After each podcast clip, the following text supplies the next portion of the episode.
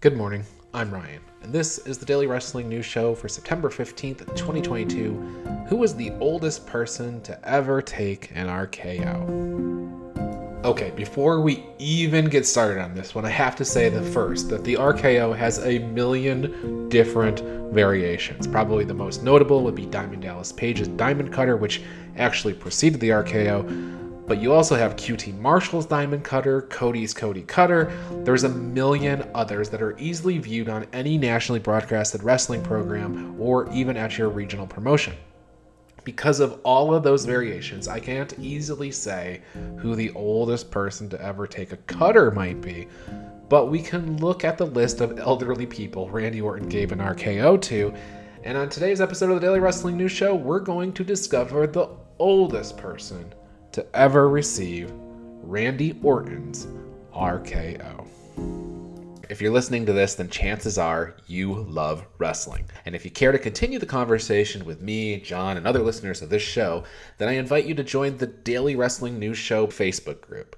Just search for Daily Wrestling News Show or go to facebook.com slash groups slash wrestling news show and click join. We cannot wait to meet you there. The group is brand new, so if you're one of the first to join, don't be afraid to say hi. Now, on with the show.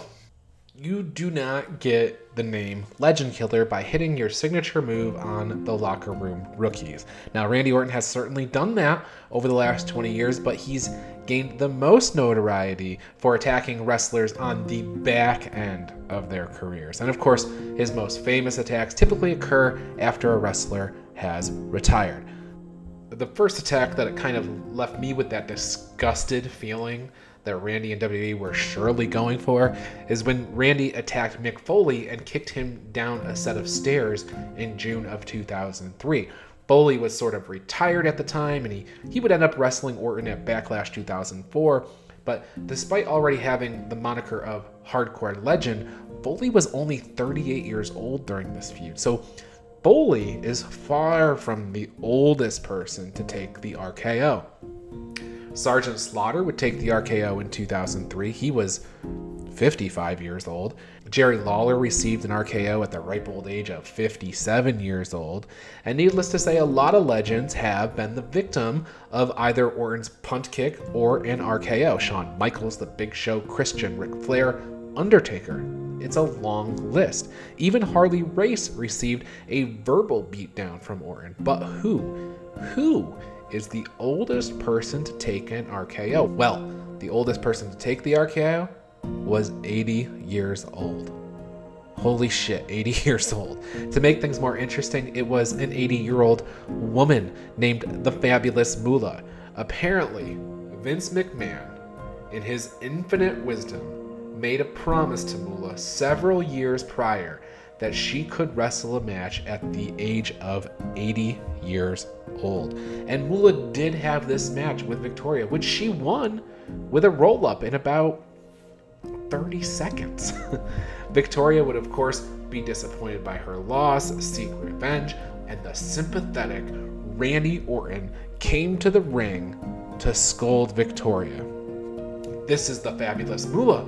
My dad told me stories about her, and she's in her hometown, and it's her 80th birthday. She's a legend. And by the way, I'm Randy Orton, legend killer. Setup complete. Time for an RKO, and Moolah took that RKO like a champ on this very day in 2003. So there you have it. It was the fabulous Moolah at 80 years young. She is the eldest person to take an RKO from Randy Orton on WWE television. At least for now.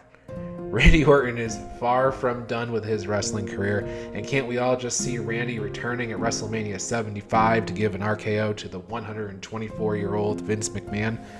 It wouldn't shock me.